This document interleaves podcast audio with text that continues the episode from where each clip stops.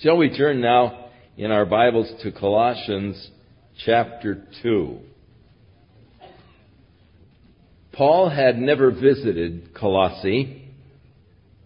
He had heard of the church from Epaphras, who was the minister there, who had told Paul of the love that these people had for Jesus Christ and of the faith. But he also told him of certain heresies that were trying to infiltrate the church. And so Paul is writing to warn them against these heresies.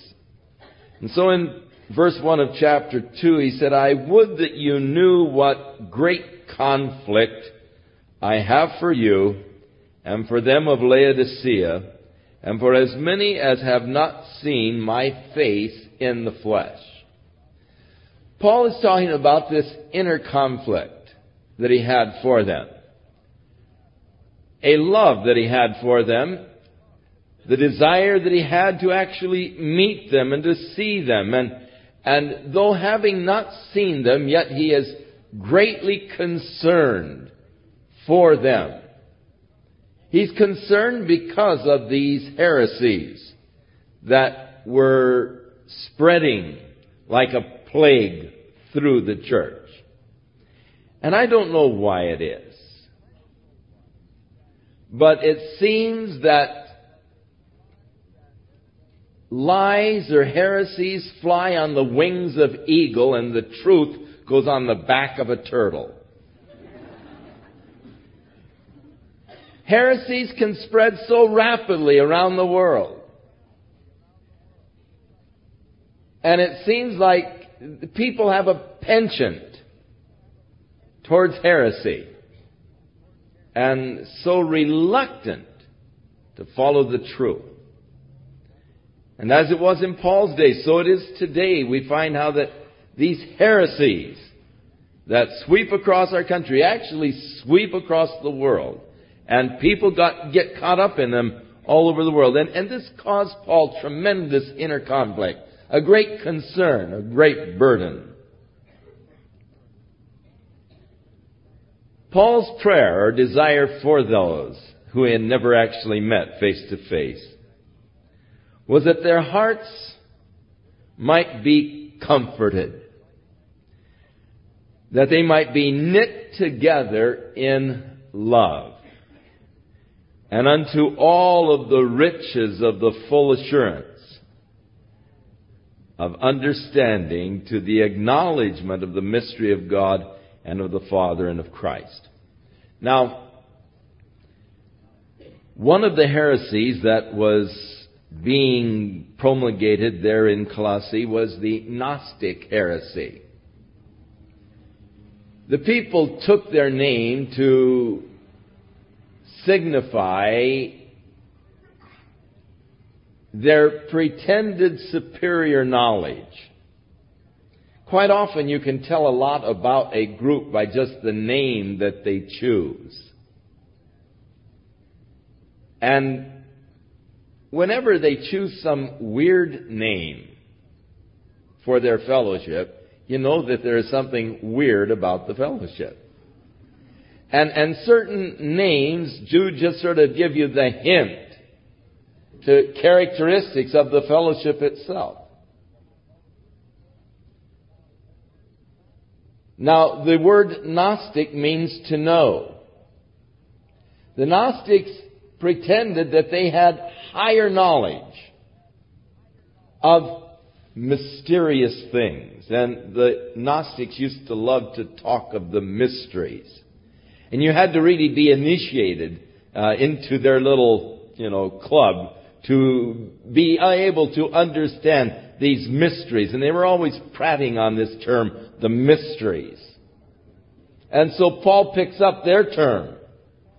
And his desire is that they might come to the acknowledgement of the mystery of God and the Father and of Christ, which he told us in the previous chapter was Christ in you, the hope of glory. Now, their hearts might be comforted Secondly, that they might be knit together in love. What a wonderful thing when a church is just tied together in the love of Jesus Christ. And then that they might experience the riches of full assurance. It's sad, really, that a lot of people struggle most of their Christian life with um, a lack of a real assurance of their salvation. For years, I wasn't really sure if I was saved or not, and I was going down to the altar every Sunday night to sort of confirm my salvation. But that's a tough way to live. What a blessing it is to have the full assurance. That's the purpose for which John wrote his little epistle. These things write I unto you that believe on the name of the Son of God, that ye may know that ye have eternal life. And what a blessing when you have that full assurance as we sing, blessed assurance, Jesus is mine. And this full assurance is what Paul was wanting them to experience. Now, how can I have full assurance? Only as I come by faith, trusting in the grace and the mercy of God through Christ. If I am depending upon my efforts and my works to make me righteous, I can never have full assurance. So anybody who has this legal relationship with God or work relationship with God does by its very nature lack the full assurance of his salvation. It is not until you really have come to that understanding of the grace of God and our position in Christ that you can really enjoy the full assurance. Paul's desire is that they might have this full assurance and the understanding and the acknowledgement of the real mystery is not some effort that I might put out to be righteous, but the real mystery is that it is Christ in me. That's my hope of glory. That work of Jesus Christ in me. And then, of course, because they were talking always about this superior wisdom and understanding and knowledge, Paul declares, in whom are hid all the treasures of wisdom and knowledge. It's all tied up in Jesus Christ. And this I say, Paul said, lest any man should beguile you with enticing words. For though I be absent in the flesh, yet I am with you in the spirit, joying and beholding your order and the steadfastness of your faith in Christ. So Paul said, I'm not really there physically, but I'm there spiritually. We've got too many people that attend church that way. They're in the spirit, but not in the flesh, not in the body. Oh, I was with you in my spirit, brother. Oh, great. You know, if the whole church was like that, we'd have nobody here. We'd have to close our doors. You know, there'd be no sense of existing. But Paul said, I am beholding your order, the steadfastness of your faith in Christ. As ye have therefore received Christ Jesus the Lord, so walk ye in him. Now here to me is an interesting thing.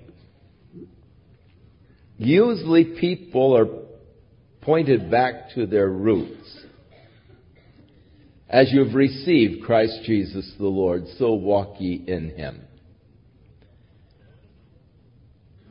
Most of those who have some false doctrine or heresy to promote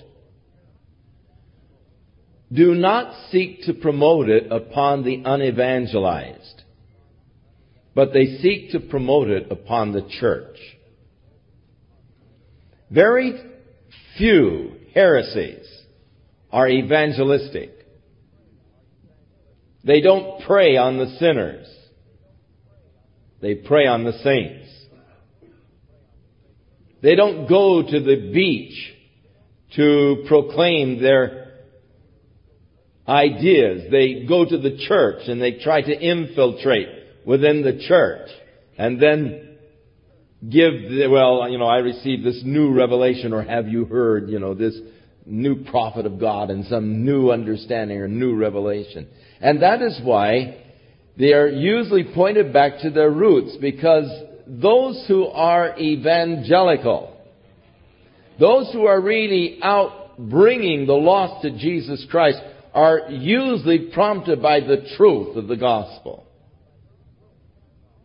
And the gospel has always as its natural effect evangelism. Reaching the lost. But not so those who are carriers of heresy. They want to be parasites. They want to live off the church. They want to bring to the church some new revelation. Our ministry is not really to the lost. Our ministry is to the church. You know, our truth that we have to share, it's for the church. And so he points them back to the beginning, as you've received Christ Jesus, so walk ye in him. Don't get carried off with some of these new revelations that God has just unveiled in these last days. Actually, we don't need any new revelations of truth. What we do need is new experiences in the established truth. God has given to us all that we need for the life of godliness in His Word. It's all there. We don't need any new revelations. But what we do need is fresh experiences in the old truths of God's Word. So beware, lest any man would beguile you with enticing words. For as you have received Christ, so walk ye in Him. Rooted and built up in Him. Christ is the base, the foundation, but He is also the one on whom we build. Our lives are to be centered in Jesus Christ. Rooted and built up in Him and established in the faith as ye have been taught and abounding therein with thanksgiving. So again, back to your roots. Your roots were in Christ Jesus. You were taught to believe and trust in Jesus Christ for your salvation, for the forgiveness of your sins. Now don't try to improve by your works upon that righteousness which God has imparted to you through your faith. Beware lest any man spoil you through philosophy and vain deceit after the tradition of men, after the rudiments of the world, and not after Christ. And so the twofold warning, those that would beguile you and, and, with their enticing words, away from the roots in Christ Jesus, and then those who through philosophy, the vain deceit, which are after the traditions of men. For Christ is the center of our experience, and in Him dwells all of the fullness of the Godhead bodily. He's everything. He is all. And in Him dwells all of the fullness of the Godhead bodily. Now, one of the things, of course, the Gnostics were denying was the deity of Jesus Christ or the incarnation, that God came in a human form. But Paul is affirming that truth. And ye are complete in him. Oh, God, help us to realize that. You are complete in him. Your righteousness is complete. Your salvation is complete.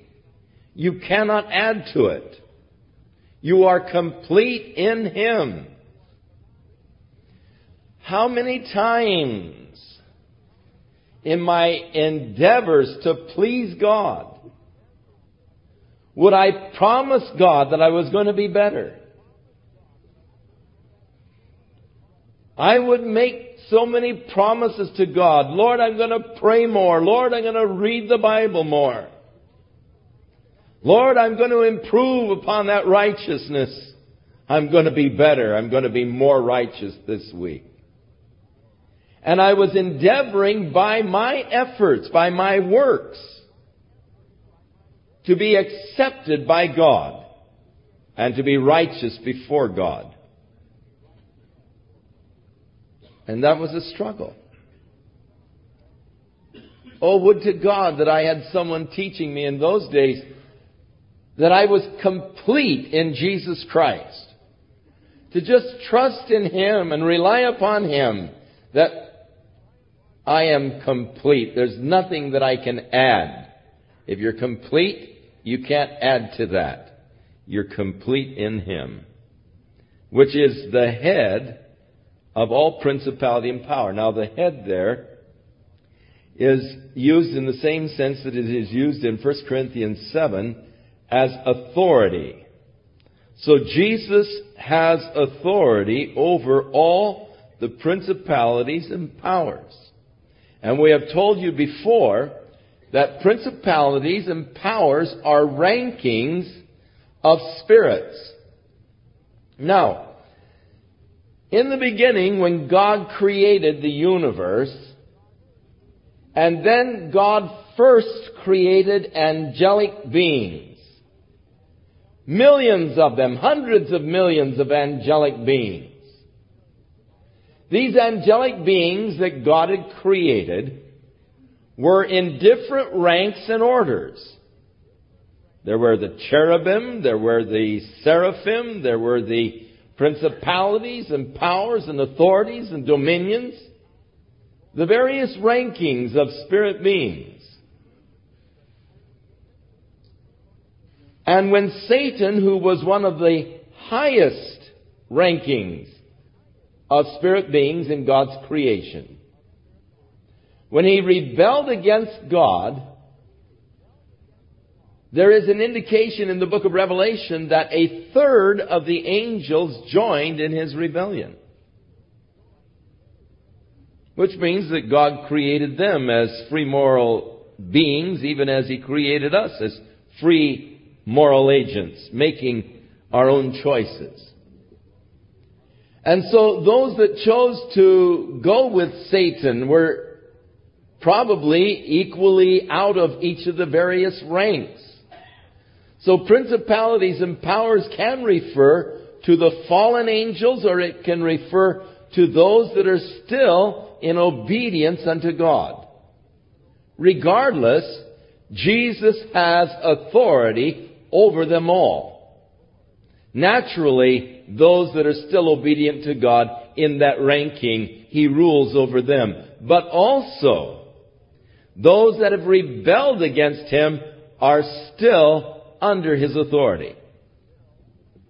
Now, I don't like to be misunderstood and this is a difficult concept sometimes for people to grasp. But in the overall picture, Satan is performing the will of God. That is, he is doing a service that God intended for him to do. You see, God uses him for the purpose of testing our devotion and commitment to God. If it were not for Satan, God would really not know, except that He has all knowledge, but you really would not know that you love God, and thus, as God said, I proved you, it was really not that He might understand, but that we might understand ourselves. And so the purpose of the testings and the provings is for our benefit that we might know exactly where we stand. You test materials in order to know their strengths and their weaknesses. And as God tests us, we come to the understanding of those places of weakness And Satan is being used by God, fulfilling a purpose of God in the world today. It's tragic and sad that he has that lot, but such it is. Now, he chose that, even as men today choose to rebel against God. So he cannot really blame God. Like Judas, he was sort of in a tight place. The Bible predicted that Jesus was to be betrayed by one of his friends. Jesus said of Judas, it had been good if that man had never been born. Because he was destined to betray Jesus Christ. Now, in the same token, though that was a part of the predestined plan, yet Judas consented to it and chose to betray the Lord.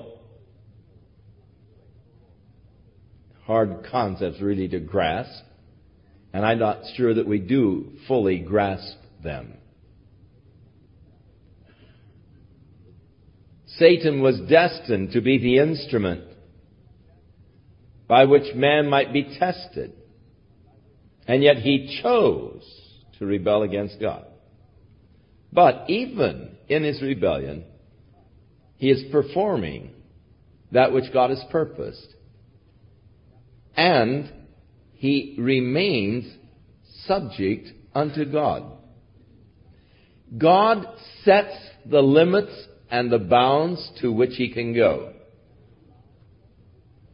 When he was appearing before God in the case of Job, and complaining that God had a, you know, you've got a hedge around him, I can't get to him. Take away the hedge. Let me have that guy. He'll curse you too. God, first of all, had the hedge around Job. When God removed the hedge, He still set the limitations. Alright, you may go so far, but don't do this. And so Satan still had to be subject unto the authority of God and remains. God sets the boundaries in which he can work. God sets the boundaries in which He's allowed to harass you. He can go so far, no further. God sets the boundaries and thus He has to be in authority unto God. It is always wrong to think of Satan as opposite of God. Not even close. You can make no comparison between Satan and God as far as opposites or even alikes. For God again is infinite, eternal, omnipotent, and Satan is a created being.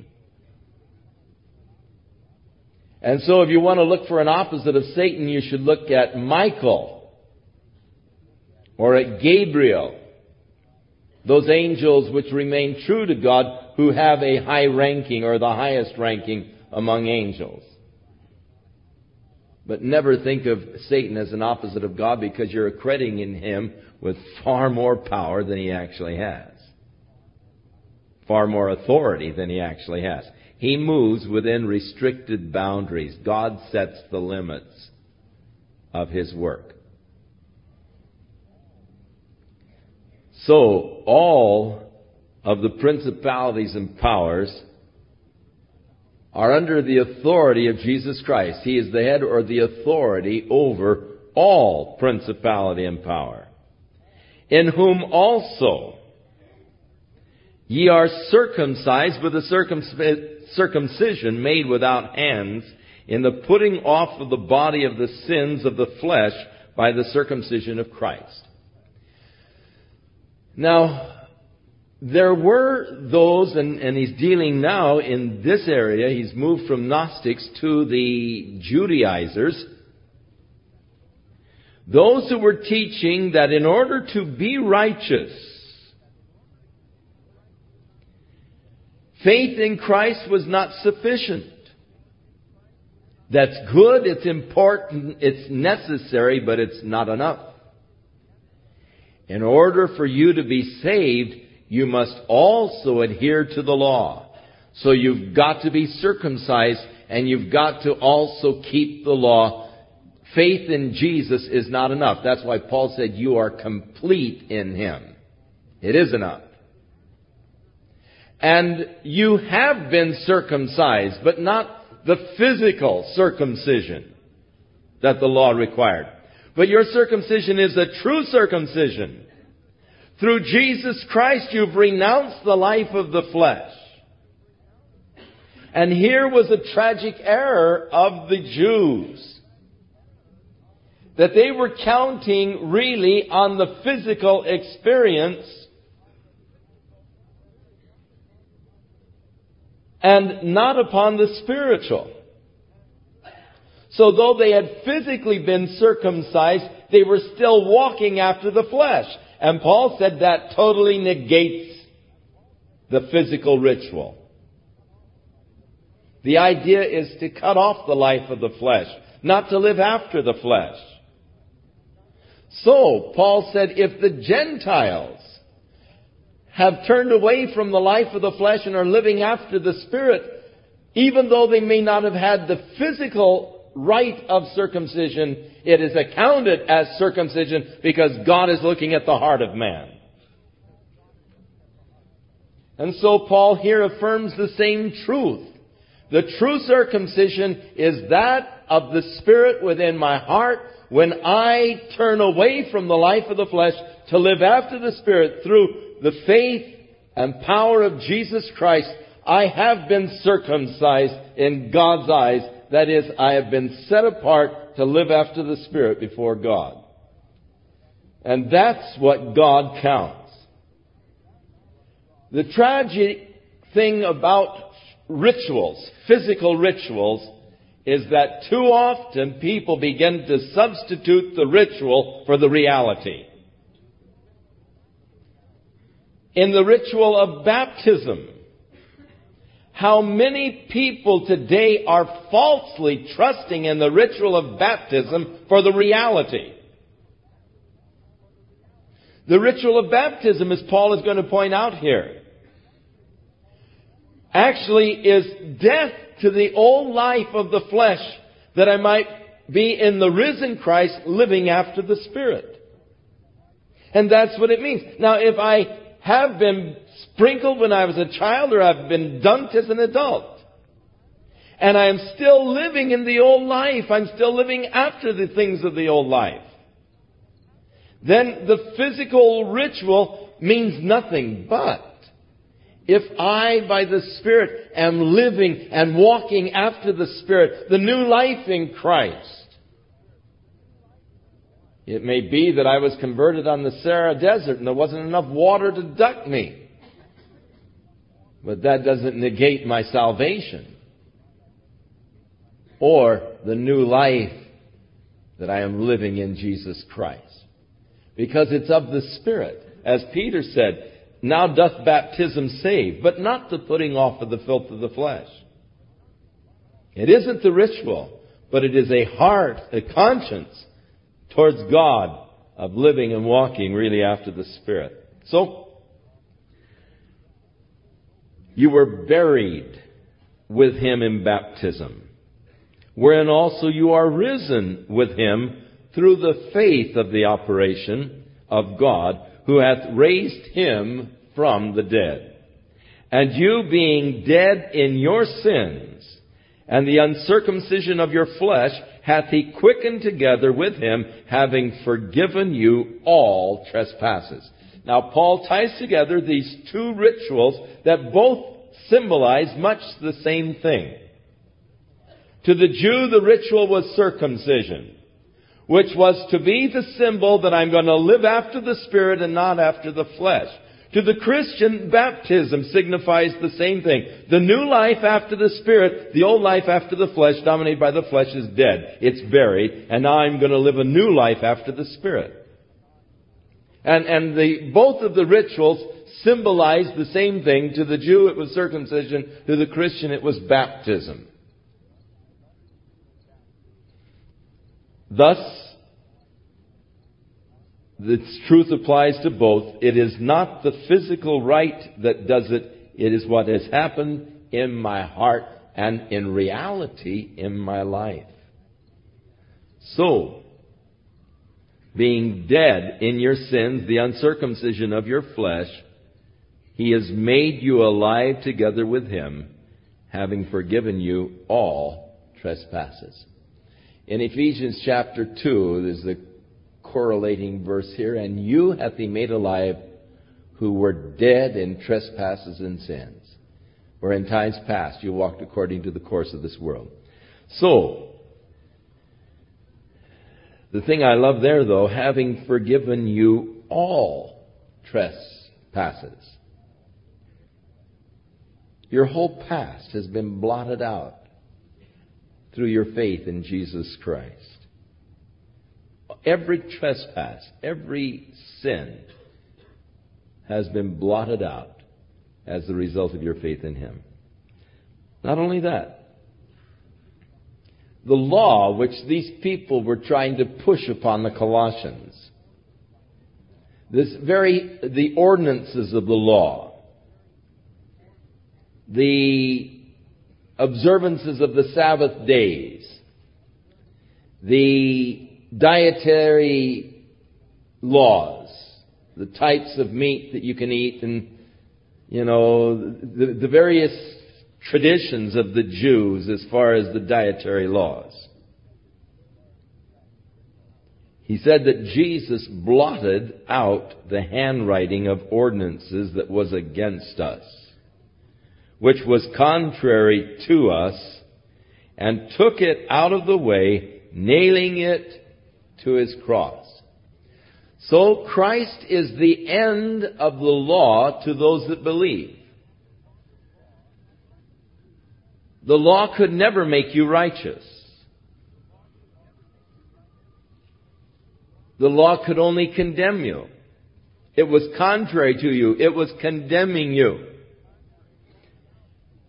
Now Jesus has blotted out these handwritings of ordinances which were against us. Thus, I am not under law. I am not under a righteousness that is affected by rules and regulations. My righteousness has nothing to do with my actions. My righteousness has to do with my faith. Now, my faith will produce actions. And if I say I have faith and yet my works are not in correspondence with it, then I am making a false boast of faith. But the works always must follow and be the result of faith. And that means that I do not depend upon my works as a righteous basis in my standing before God. I don't say, well, I'm righteous because I pray so many times a day. I'm more righteous than you because I read my Bible and you don't. No, I'm not righteous because of what I have done. I am righteous because God has imputed righteousness to my account because I am believing and trusting in Jesus Christ completely. Now, because I am believing and trusting in Jesus Christ, I do want to know Him. And so I do read the Word. Because I do trust in Him and love Him, I do communicate with Him and want to keep in constant communication and in constant fellowship with Him. But that doesn't make me righteous. That is only the result of the fact that I am righteous through my faith in Jesus. It's important that we distinguish that. Vitally important that we distinguish that. So, because it is so easy for us to relate our righteousness to our activities. and to our works. Now, when I do that, then I am always putting myself in the position of judging others who aren't doing as much as I am doing. You see, and that makes me a little better. That makes me a little more righteous. And, and it also puts me in a position of sort of judging, well, you know, they just really don't have it. You know, and so it's a dangerous place to be. God doesn't want me to be there. But when my righteousness is just through my faith in Christ, I can't boast in my righteousness. Nor can I boast in the works that I'm doing. And if you come across someone who is boasting in their efforts, boasting in their sacrifices, boasting in their works, you have a classic example of what I'm dealing with. You see, because God has made righteousness something that He imputes to me through my faith, it totally eliminates boasting. Except in Jesus. So, when you get people that are just always talking about how good Jesus is and how wonderful Jesus is, and oh, I don't know what I'd do without the Lord. The Lord is so good. He's so blessed me and all. Then you know that person has really come to a real understanding of what it is to have the righteousness through the faith in Jesus Christ. Because he's not telling about himself, but he's boasting in the Lord and what the Lord has done. So, Jesus brought an end to the rule that the law had over man, nailed it to his cross. That's the end of the law. It was a schoolmaster until the time of Christ. When Christ came, law was no more valid. It, it was up to that point, but he was the end of the law to those who believe. So that no man can be made righteous by keeping the law. You can only be righteous through believing in Jesus Christ. And having spoiled the principalities and the powers. Now, we read that he had authority over these principalities and powers. And now we are told that he spoiled them or he defeated them. And he made a open show of his victory over them through the cross, triumphing in it or in the cross. So the cross of Jesus Christ is the place where victory over Satan was complete. Now, Satan so often has the tables turned on him. He's not omniscient. He doesn't know all things. And he falls into the trap so many times. God just turns the tables on him. As with Joseph and his brothers, who conspired to sell him as a slave to Egypt. You know, to send him down to Egypt and being sold as a slave. And later, when Joseph came to the Pharaoh and interpreted the dream and was placed by the Pharaoh as the head over Egypt, and then his brothers came down to buy grain and all. And when they finally realized that it was their brother who they betrayed, who they were dealing with, they had great fear and they, and they said, oh man, now we've had it. You know, this guy's going to get us. He said, now look, don't be afraid that I'm going to try to take vengeance on you guys. I know that you meant it for evil, but God intended it for good.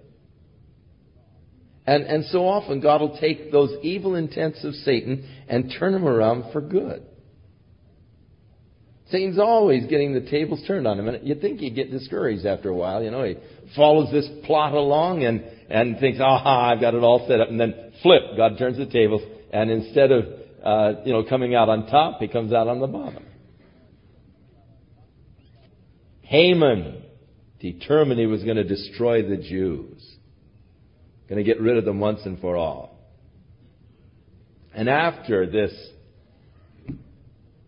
mortifying experience where the very man who prompted all of his anger against the Jews, he was forced by the king to give him a position of honor. Had to go through the streets in front of the chariot and say, this is the man that the king wants to honor. Oh, how the Lord turned the tables on old Haman.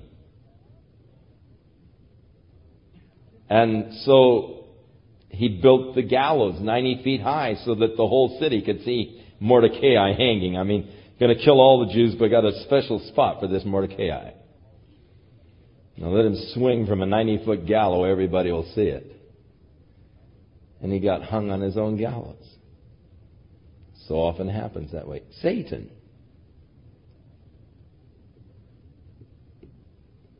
Bringing Jesus to the cross. raising up the people against him. But it was at the cross where Jesus defeated him.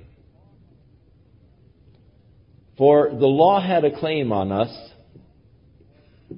because we had violated the law and thus we had to die. Satan had a claim on us because we had served Satan and the wages of serving Satan is death. But Jesus redeemed us from the curse of the law. He redeemed us from the power of Satan. He purchased us. Where? At the cross. There he paid the price because he died in our place. And so he spoiled the principalities and powers. He triumphed over them there in the cross. The cross is the open display of the victory of Jesus. Let no man therefore judge you in meat or in drink or in respect of a holy day or of the new moon or of the Sabbath days. Now, these were all things under the law. They weren't to eat certain kind of meats. They were to prepare the meats in special ways that they did eat. They had certain holy days. They had the Sabbath of the new moons. And then they had the Sabbath days. And Paul is saying, don't let anybody judge you in these things. They no longer apply to me in my relationship with God. My relationship with God is not enhanced by my keeping a particular diet. I can't by diet make myself more righteous. Oh, you eat pork? Oh, shame on you, you know. I would never eat pork. And, and as though that would make me more righteous, you see.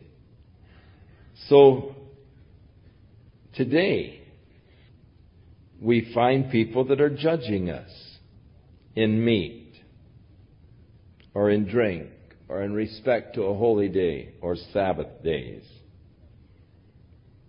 Now, these holy days, these Sabbath days, these offerings that were made, were all a shadow of things to come. They weren't reality, they were only a shadow. They were foreshadowing things to come. The real substance is Jesus. The body, the substance is of Christ. These things only foreshadowed. So the Sabbath day was only a foreshadowing of the rest that we have in Jesus Christ. He is our Sabbath. He is our rest. So it really makes no difference if we gather on Sunday, the first day of the week to worship Him, or we would gather on a Saturday to worship Him. Immaterial. The idea of the Sabbath day was to show God's rest for His people, but that was only the foreshadowing of the real rest that we have in and through Jesus Christ. So all of these things within the law, only foreshadowed what was accomplished by Jesus. And the law is important for us to study only to understand completely what Jesus has done for us in his sacrifice for our sins. Let no man beguile you of your reward in a voluntary humility in the worshiping of angels, intruding into those things which he hath not seen, vainly puffed up by his fleshly mind. Now, there are those who would say, well, now, you know, you don't want to bother God with all your little things, or, you know, God may not be interested in listening to you. So it might be wise. There is this particular saint who lived in, in this area, and it might be wiser if you would pray to him to intercede for you. Because surely God loves him. He was such a holy man and, and God loves him and he'll listen to him. So you pray to the saint and have the saint intercede because you really shouldn't come to God with that yourself. You know, you're sort of on the outs. And so get someone who's on the in and uh, let him intercede for you, you know. Let no man beguile you of a reward in voluntary humility the worshiping of angels or the worshiping of the saints. As they intrude into those things which they have not seen. It's all just a part of the vanity of a puffed up mind. And not holding the head, from which all the body by the joints and bands having nourishment ministered and knit together increaseth with the increase of God. We can each of us hold on to Jesus Christ and receive our strength and our nourishment directly from Him. There is only one God and one mediator between God and man, the man Christ Jesus. And Mary cannot mediate for you nor can any of the saints mediate for you, nor can any of the angels mediate for you. One God, one mediator, and Jesus Christ is that mediator. Jesus said, I am the way, the truth, and the life, and no man can come to the Father but by me. You can't come to the Father through the saints. Now, of course, you take it one more step. Go to Mary to talk to her son, to talk to her father, you know. But no, you can come directly to the Father through Jesus Christ, who is our mediator. Therefore, let us come boldly to the throne of grace that we might receive mercy in the time of need. I don't have to go through a chain of command. Jesus has opened the door directly to God's throne for you and for me. We've become the children of God. And one thing about children, they have access always to the Father. Interesting. It, you know, because of our schedule, it's just not easy to see everybody. And a lot of times people come in and we're so piled high with work that it's hard to take time to see them. But you know, there's little kids around here that come and knock on the door and say, Grandpa! And immediately the door is open and there's always, it seems, time. They have access because of relationship. And that's the neat thing about God. Your relationship, there's always access. The door is always open. You can come boldly. So this is a false humility. Don't let anybody beguile you as to, you know, the advantages of it. There are no advantages to it. Wherefore, if you be dead with Christ from the rudiments of the world, why as though living in the world are you subject then to the ordinances of touch not and taste not and handle not? Which all are to perish for the using, after the commandments and the doctrines of men. Now, this life of asceticism which the Gnostics lived, as though it made them more spiritual. You know, if you want to really be spiritual, then you better go find a little 8 by 8 cubicle and lock yourself in and lock the world out and just sit there and read your Bible all day long and sing hymns unto God and live within that cubicle. Oh, then you'll be very holy and very righteous. No. These things may, you know, fast all the time. Don't eat this. Don't eat that. Don't touch this. Don't touch that. These may show some wisdom in discipline of the body and in humility as you are disciplining or neglecting the body. But in reality, they do not honor God, but they only glorify the flesh or satisfy the flesh. In other words, my flesh might be very satisfied in a 30 day fast that, you know, now I've really proved that I have mastered over my body and all, but really, then I am glorying in what I have done and it doesn't really honor God. You know, maybe some wisdom in the discipline, but it only brings satisfaction to the flesh. It doesn't honor God. So then if you are risen with Christ, going back to buried with Christ in baptism, now risen with Him, if then you are risen with Christ, seek those things which are above, where Christ is sitting at the right hand of God. You're not really bound to these things of the world, the rudiments of the world. You're not under the laws. Touch not, handle not, taste not. You're, you've risen with Christ. You're living in a new dimension of life, the spiritual dimension of life. And you should be seeking those things which are above, where Christ is sitting on the right hand of God. Set your affection on things above and not on things on the earth. For you are dead and your life is hid with Christ in God. Now, again, my life is the reflection of what I am and what I believe.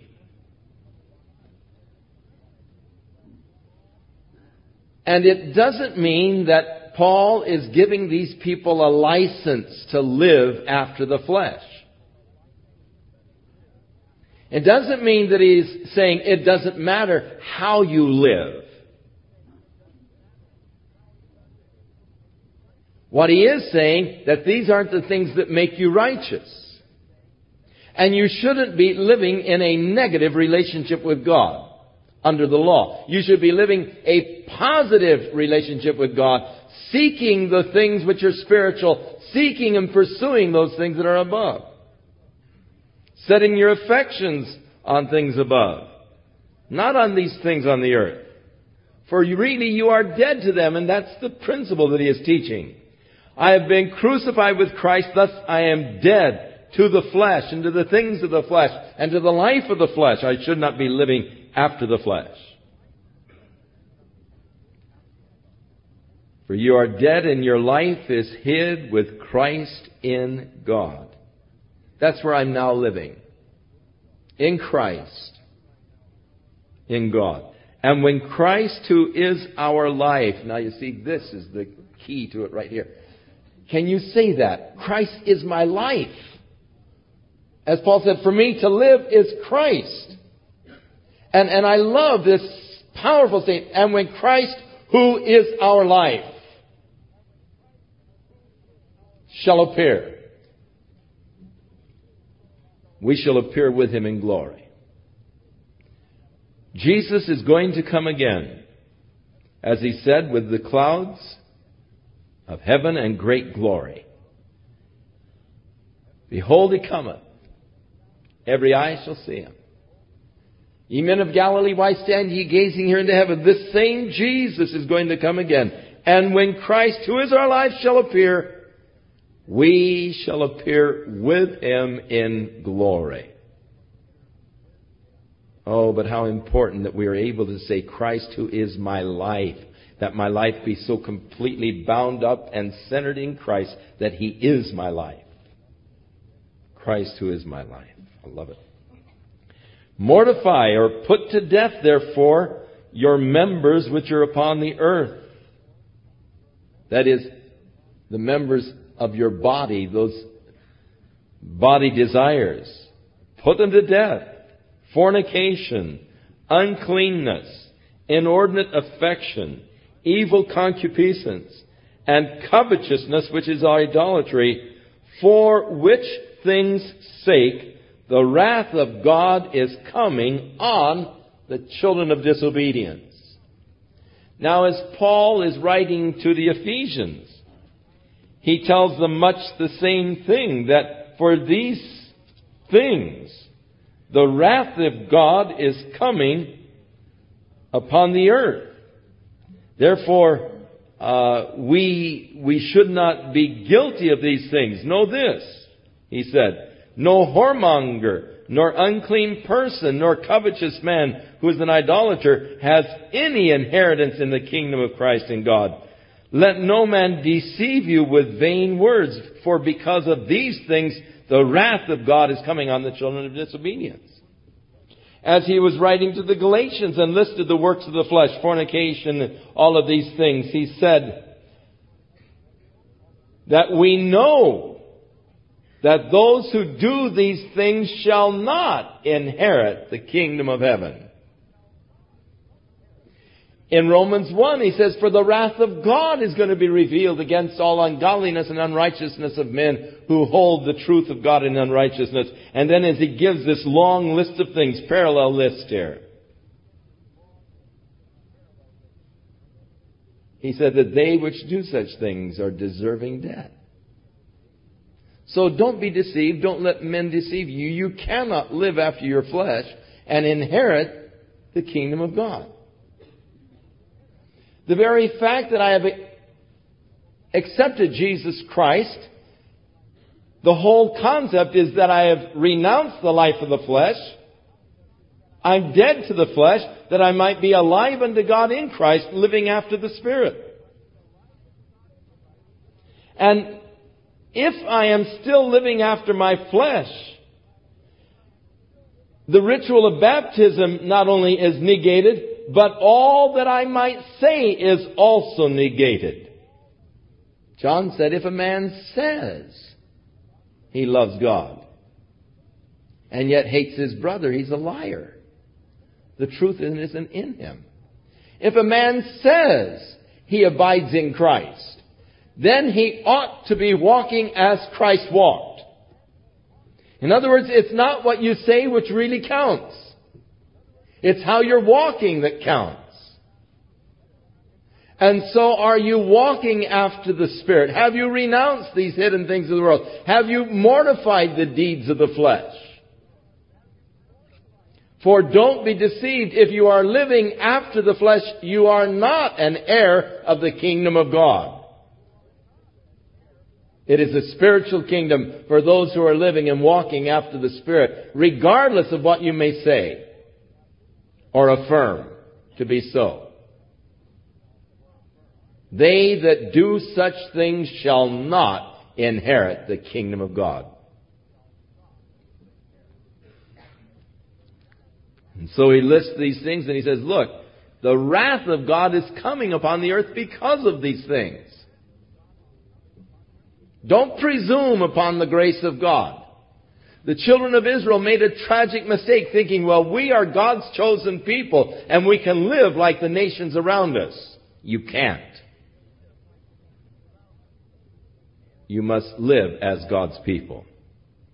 Mortify therefore those fleshly things in the which you also once walked when you lived in them, but now ye also Put off all of these Not just these more overt sins of the flesh, but put these off too. Put off anger, put off wrath, put off malice, blasphemy, and filthy communication out of your mouth. Lie not one to another, seeing that you've put off the old man with his deeds, and you have put on the new man, which is renewed in knowledge after the image of him that created him. So, we should be, as John says, walking as Jesus walked. He is our example. He is the image into which the Spirit of God is seeking to conform our lives. And so put off the old man and put on the new where there is neither Greek nor Jew, circumcision nor uncircumcision, barbarian, Scythian, bond or free, but Christ is all and in all. Uh, we don't have distinctions in Jesus Christ. Religious, ethnic, or whatever. Christ is everything. He is all and He is in all.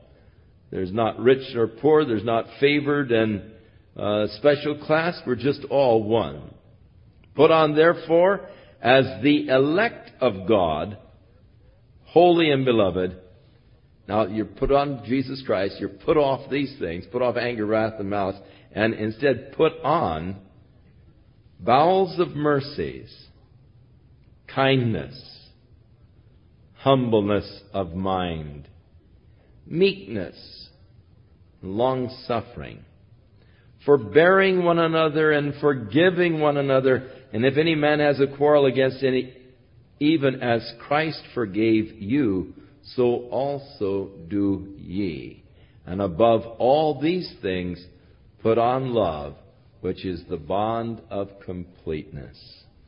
So, not only am I to just put off the works of the flesh, the old life, I'm to put on Jesus Christ, living after Him. And then let the peace of God rule in your hearts, to the which also you are called in one body, and be thankful. So we're called to thanksgiving, we're called to the peace of God, and then, verse 16, let the word of Christ dwell in you richly in all wisdom. And that's why we're here tonight that the word of Christ might dwell in our hearts richly, that we might teach and admonish one another in psalms and hymns and spiritual songs, singing with grace in your hearts to the Lord. And whatsoever you do in word or deed, do it all in the name of the Lord Jesus, giving thanks to God and the Father by Him. Now wives, submit yourselves unto your own husband as it is fitting in the Lord. Now, as we have mentioned when we were going through Ephesians, God gave very simple rules for marriage. Two rules, one for the wife, one for the husband. And if we'll follow these rules, we can have a very happy marriage and a happy relationship. If we violate these rules, we're going to bring misery into our marriage. The rule for the wife, submit yourself unto your own husband. To the husband, love your wives. Be not bitter against them. So the husband is to love the wife, or his wife, as Christ loved the church. The wife is to submit to the husband. These two are tied together. God knows that the greatest need that the woman has is to know that she is loved, that she is loved supremely. When she knows that she is loved supremely, she is secure and she feels that security and thus anything my man does is alright. And she finds it easy to submit to him because she knows that he loves her supremely. And as she says, well honey, you know, whatever you want, God knows that the greatest need a man has is to be macho. to feel he's in control. And to challenge that is to court problems. But to play up to that is to open the door for all kinds of demonstrations of love. Oh, my little sweetheart. Man, what can I do for her today? She's such a doll, you know. She trusts my judgment. She trusts my wisdom. How can I show her how much I appreciate and love her? So, as the wife submits, the husband finds it easy to show his love. As she rebels, then he's got to show that he's macho. Yeah, I don't need you. I don't need anybody. I'm able to handle, you know, I'm macho, man. I can do what I want.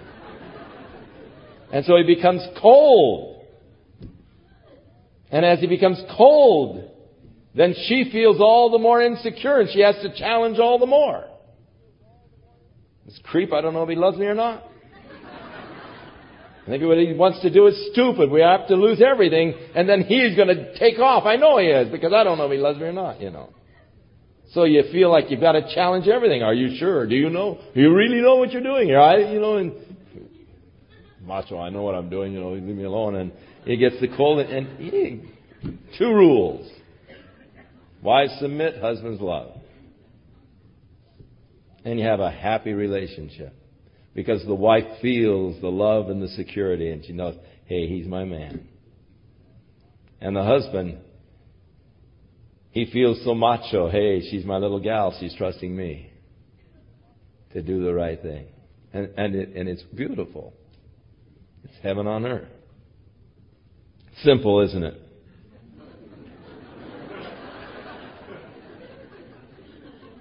Well, you say, it would be simple if my husband really knew what he was doing. and she says, well, it would be simple if he really loved me like Jesus loved the church.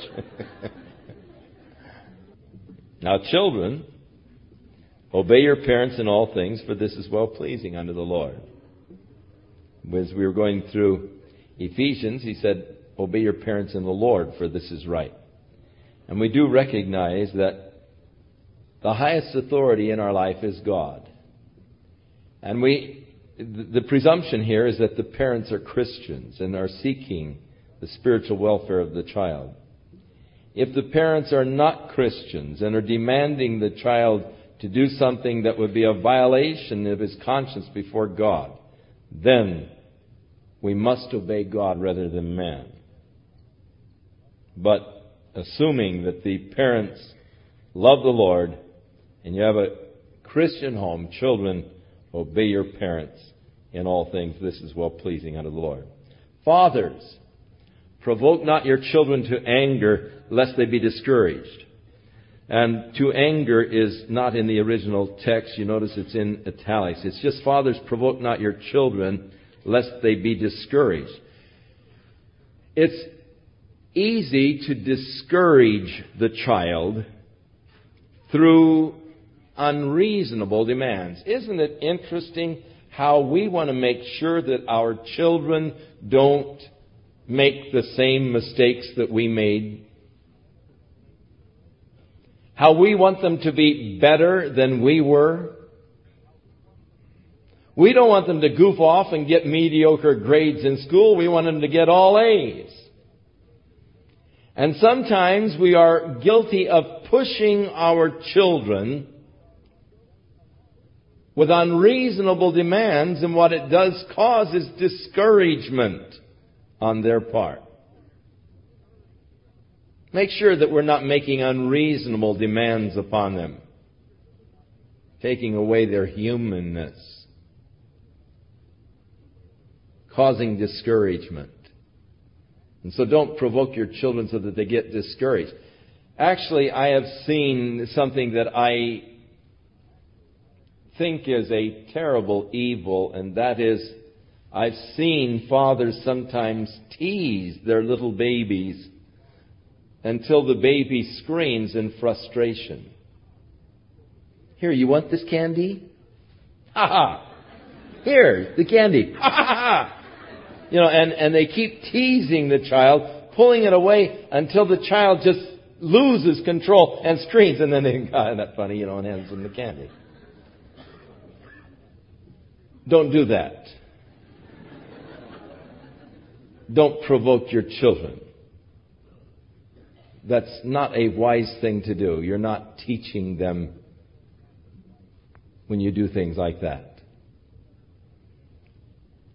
Servants or employees, to put it modern, Obey in all things your bosses, according to the flesh, not with eye service as men pleasers, but in singleness of heart, fearing God. And whatsoever you do, do it heartily as unto the Lord, and not unto men. Oh, that you could have employees like that, that are doing things as unto the Lord. They do it heartily. They do it with joyfulness. They do it with, uh, you know, a, a great spirit. Not to be a man pleaser. Oh, the boss is coming. Look busy. But doing it is unto the Lord.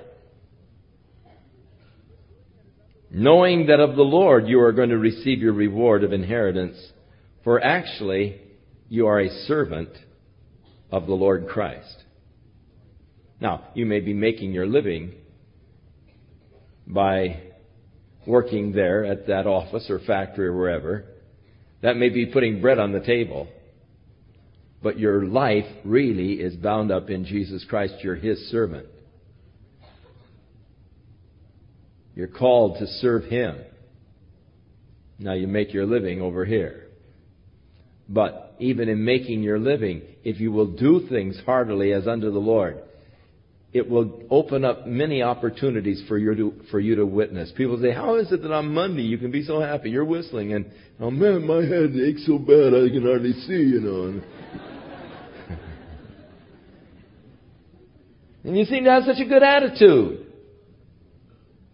You know, boy, if he'd told me that, I would have just really said, "Hey, you take this job, man," and stuff. But you know, and and and and you just, you know, you had such a good attitude. You just went ahead and did it.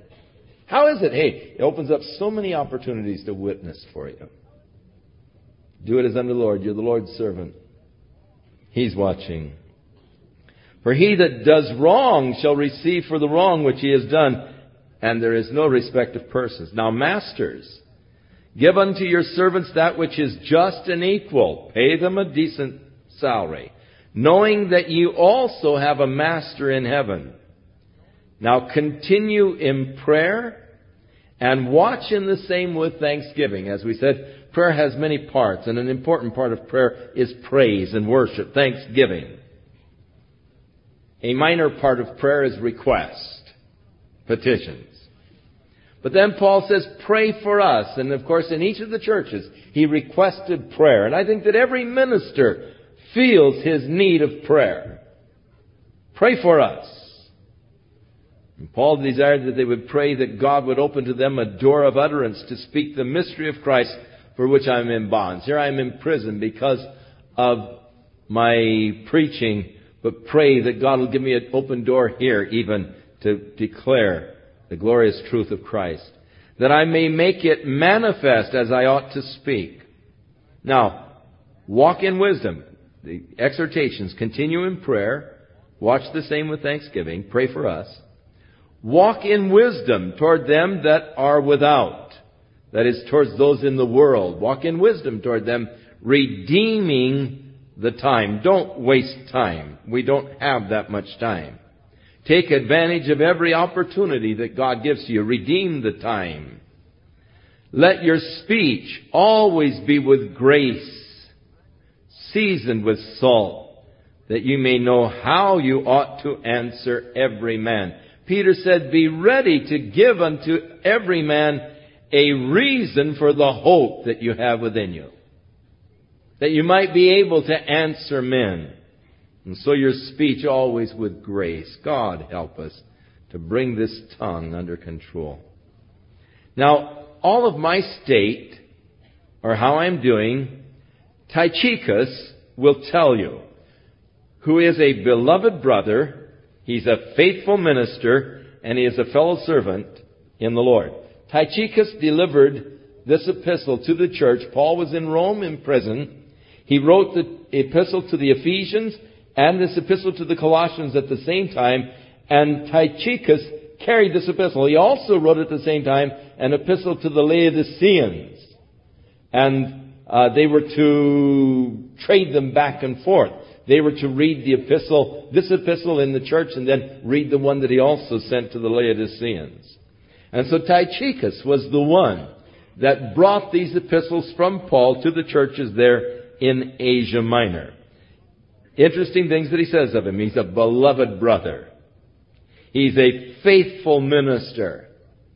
And he is a fellow servant in the Lord. What, what neat things. He's a beloved brother. He's a faithful minister. He's a fellow servant in the things of the Lord. Who I have sent to you for the same purpose that he might know your estate. He might tell you how I'm doing and that he might find out how you're doing and comfort your hearts. With Onesimus, a faithful and beloved brother. Now this probably is the Onesimus for which the book of Philemon was written. The runaway slave who ran away from Philemon, who met Paul in Rome and received Jesus Christ, who Paul was sending back to Philemon with a personal letter from Paul to Philemon, begging Philemon's forgiveness and begging Philemon to set Onesimus free from his slavery. With Onesimus, a faithful and beloved brother, who is one of you. And they shall make known unto you all of the things which the Lord is doing here. Aristarchus, my fellow prisoner, salute you, and Mark, the sister's son to Barnabas. Barnabas, of course, was the first companion with Paul on the first missionary journey. He was the one who went to Tarsus and found Paul after Paul's conversion and going back to Tarsus for several years. Barnabas came and found him when there was a need in the church of Antioch for someone who really understood uh, the Greek culture to come and minister to the Gentiles and got Paul involved in the ministry, went with Paul on the first missionary journey. And Mark went with him on the first journey, but got frightened and came home. And so when Barnabas wanted to take his nephew, it was his sister's son, wanted to take him on the second journey, Paul said, no way. And the contention between Paul and Barnabas came so great that Barnabas took Mark and went, and Paul took Silas and went in another direction. So uh, now this same Mark that Paul didn't want to go on the second missionary journey is with Paul there in Rome, and he is greeting with Paul uh, the church. Uh, and it, Paul is saying, if he comes to you, receive him. And Jesus, which is called Justus. Jesus was a common name in those days. Uh, that's why he was usually called Jesus of Nazareth, uh, to distinguish him from all the other little boys that were named Jesus. It is the Hebrew name for Joshua and uh, or Yeshua, and uh, so um, it is the, the Hebrew is Yeshua, the Greek is Jesus, and so it, here's another one in the Bible called Jesus, which is called Justus, who are of the circumcision, or they are Jews.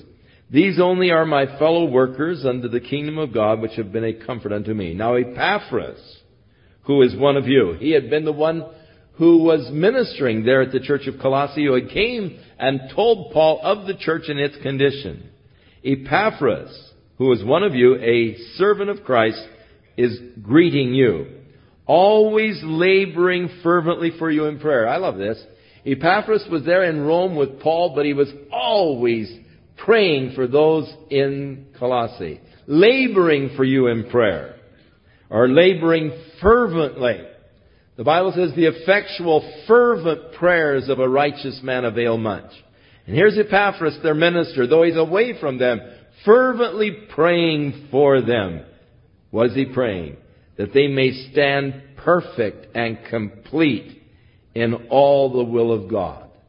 John said, I have no greater joy than to hear that my children are walking in truth. Oh, it's a very discouraging thing if you go away from a church and you hear, oh, the whole thing's gone to pieces, you know. Fractured. But to go away and years later hear, oh, they're walking in truth. They're going on with the Lord. No greater joy. And here's Epaphras praying that they might really walk perfect and complete in the will of God. For I bear him record that he has a great zeal for you and for them that are in Laodicea and in Hierapolis, these three cities that were close in proximity to each other. Luke, the beloved physician, and Demas greet you. Luke, of course, was Paul's companion in much of Paul's journeys the beloved physician, the one who wrote the gospel and the book of Acts. Demas, Now later Paul is to speak of Demas in his epistle to Timothy. Tragically, Demas has forsaken me, having loved the present world more than things of God. But here he joins in the greeting to the church. Greet the brethren which are in Laodicea, and also Nymphas, and the church which is in his house. And when this epistle is read, then also read in the church of the, the uh, and when this epistle is read among you, cause that it be read also in the church of the Laodiceans. In other words, after you've read it, send it over to Laodicea, and you likewise read the epistle from Laodicea. And say to Archippus, whoever he is, take heed to the ministry that you have received in the Lord, that you fulfill it. So, you're our Archippus tonight. I want to say to you, take heed to the ministry which you have received in the Lord and fulfill it. That's something that all of us should be concerned with. What is it that God has called me to do? I must be fulfilling it. As Jesus said, I must do the will of Him who sent me. So take heed to the ministry that God's called you to fulfill. See that you fulfill it. And this salutation by the hand of me, Paul. Remember my bonds. Grace be with you. Amen. And so we come to the end of the Colossian epistle, and next week we take the first two chapters of Thessalonians. And we move on through. Won't be long till we will have completed the Bible once more and we'll go back to Genesis. I don't think I'll ever make it again, but uh, we'll go as far as the Lord allows us. I'm slowing down. You notice that? You know, the first time we went through 18 years ago, we went through the whole Bible in two years. I mean, you know, young and full of steam and all, but um, just slowing down.